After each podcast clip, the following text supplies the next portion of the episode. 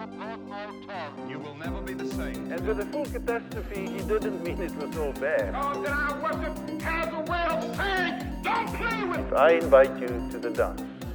To the dance with the Lord of the dance. Oh, God didn't call America to do what she's doing in the world now. Please don't. this passage it's a it's an interesting one and it's one that i spent a lot of time with this week for obvious reasons but i want to talk process for a moment first. Now it actually does surprise some people uh, particularly i know the people online uh, that preparing a sermon is something that actually takes a lot of time.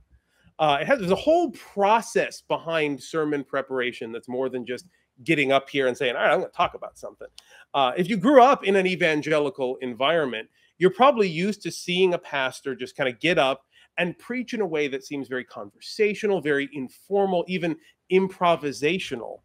Um, and I say almost to that because, in truth, if you think about it, when an evangelical pastor like that gets up, it's not actually improvisational. When you think about it, there's really no way it could be off the cuff as it looks, no matter how folksy or conversational they make it sound, because they had to know that the verse for the week was coming.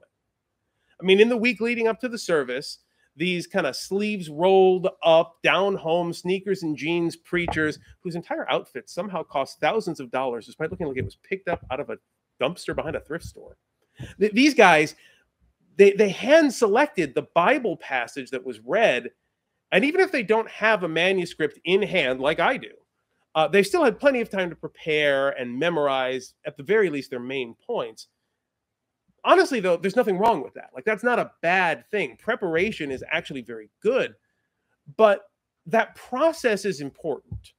The, the way, the how of it really matters.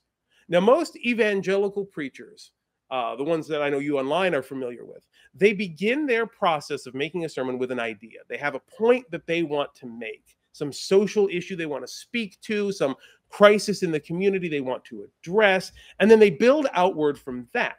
Once they know what they want to say, they select a Bible verse to support it, uh, or something at least they can pretend supports it.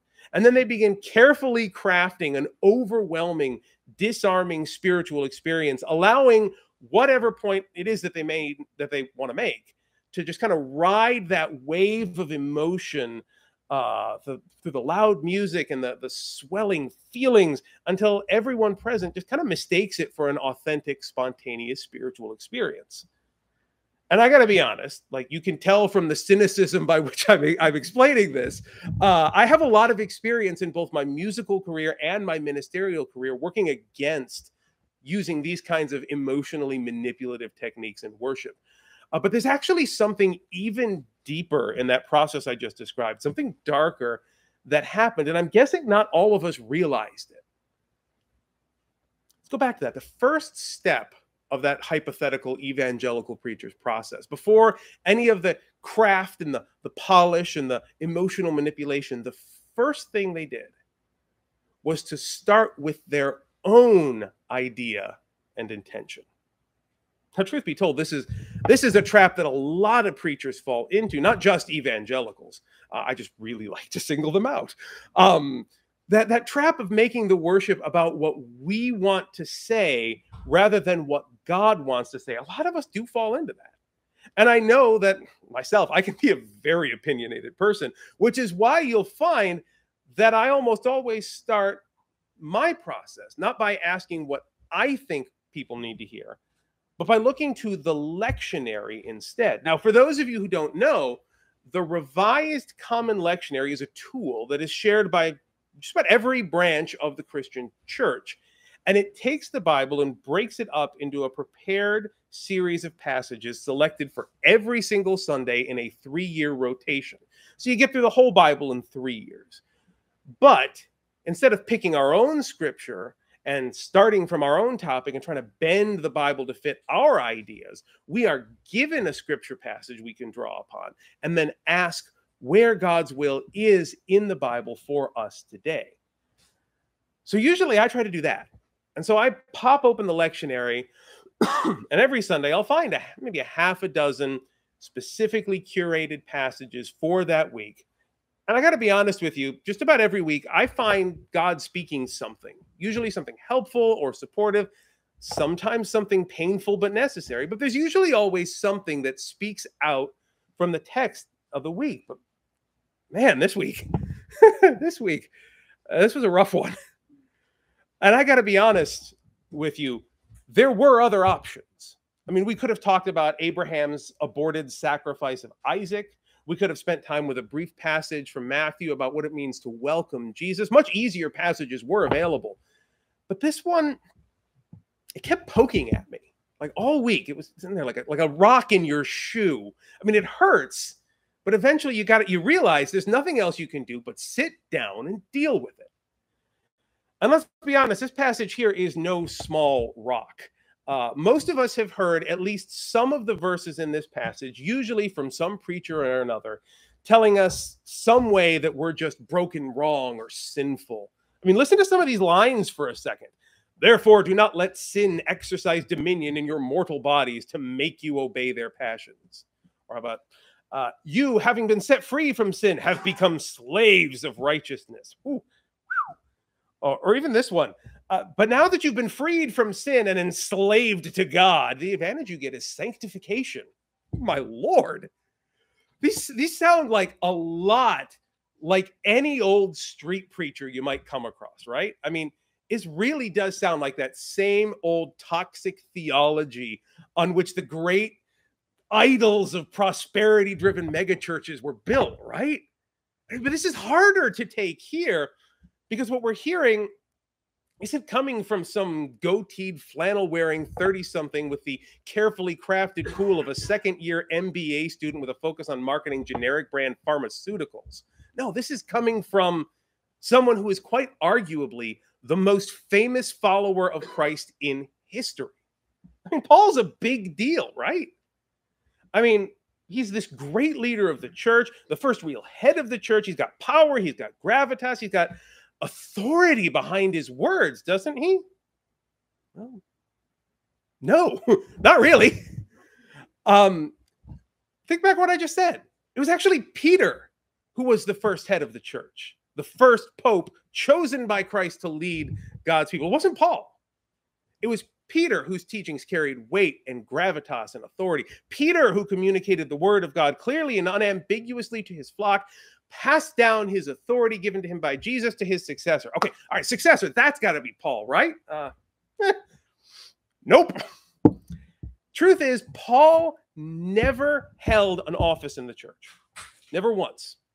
In fact, he, by his own choice, operated totally independent of the church that Jesus founded, the great community that Peter, the rock, built.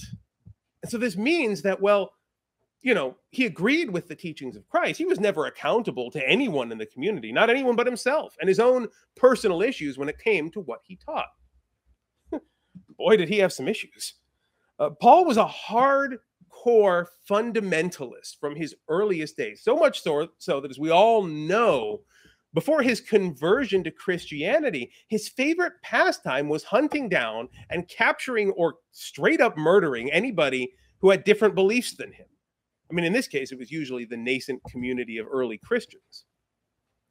And while his encounter with Jesus along that Damascus road, man, it certainly changed what he believed in. The Paul that we see in the, the seven epistles that we know are his really doesn't seem to have changed how he believed. Even as a Christian, he's still very much a fundamentalist at heart, someone with a black and white binary view of how the world and faith works. And it's okay for us to allow this information to be a part of how we read the Bible and to change how we understand it. And oddly, oddly enough, when you get down to it, this is pretty much what Paul is actually saying in the text. He uses this kind of weird to us master slave binary language to explain it, which was the style at the time. But what he's saying here is that we don't have to be beholden to a literal, word for word, legalistic understanding of what it means to serve God just because it's written that way in the scriptures. You see, what Paul has done here is he's effectively outlined three kind of broad categories in life what he calls sin, the law, and grace. Now, as the first real theologian of the Christian faith, we can already see that Paul is doing here that same thing that just about every first year seminary student loves to do. He's using big, broad, complicated theological language to describe something absurdly simple. In short and simplified down, the three things he's really talking about here are human nature by itself, the legalistic Jewish fundamentalism, which is uh, Paul's own religious background, and Christianity under Christ. And what he's saying is that whichever of the three of these you choose to embrace, that's what will define you and the life you choose to live going forward. So if you choose to live by the law, the, you know, the dictates of first century legalistic Jewish fundamentalism in Paul's eyes, then your entire life is going to be defined by trying to keep up with that law, trying to make sure that you dot your I's and you cross your T's, making yourself as perfect as possible so you don't run afoul of the complexities of a life lived under the threat of divine legality. Today, we see this all the time with uh, Christian fundamentalists, evangelical fundamentalists, particularly in America, who dedicate their lives to understanding God through the lens of complex codes of purity or race or social order or economics or sexuality or, or, or, so many different rules. That's a life that's defined by fear fear of making a mistake or acting in a way that, or being in a way that is wrong somehow. And that kind of life can and often will end quite badly, not just for yourself, but for everybody around you. So that's that. But if you choose to live what Paul calls the sinful life, on the other hand, well, broad category again, but that is a life that doesn't bother with God at all. Now, if that's your choice, if that's the life you want to go for, right or wrong kind of stop being concerns for you. As a result, you figure out ways to prosper here and now, but usually at the expense of others. Your relationships start to grow hollow, your community starts to fall away, and you become isolated and alone until all that's left for you is death. Just look at any billionaire today, any billionaire today, and you will see how well that life goes. Look into the eyes of your your Elon's Musk or your Joel's Osteen or your Mark Zuckerberg, and you will see the isolation, the loneliness, the hollow, empty feeling that only becomes more dark and cavernous the more money and things you dump into it.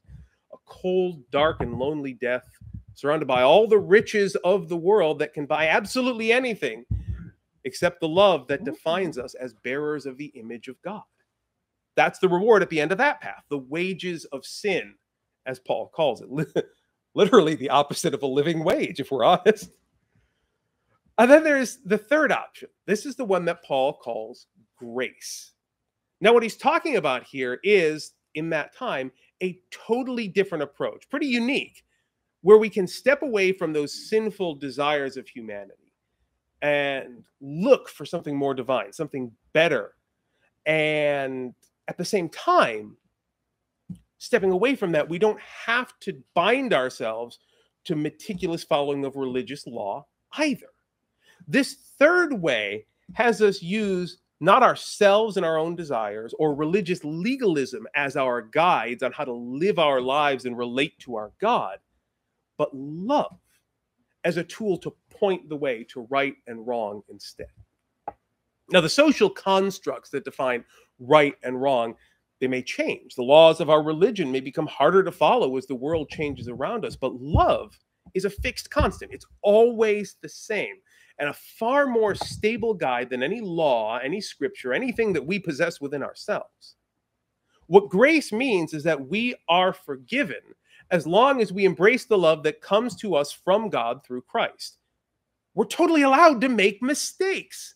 And in so doing, and as long as we do them with love, we can learn and we can grow and we can change. We don't have to follow the exact same beliefs and practices and way of doing faith as those who came before us because we're not using the letter of the law as our guide.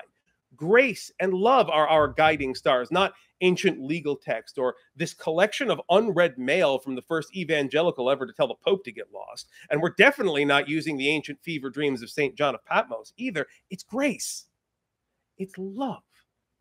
Grace means that we can look at these texts and see them for what they are a gospel of love filtered through the perceptions and idiosyncrasies of people with their own stuff going on. Grace means we can look at these texts and see not the scolding whip of a God who wants us to toe the line and be slaves on his side and not slaves on the other side, but we can see the helpful guidance of friends long gone who wanted to give us the benefit of their understanding of a God who we will spend our entire lives coming to understand in our own way, too.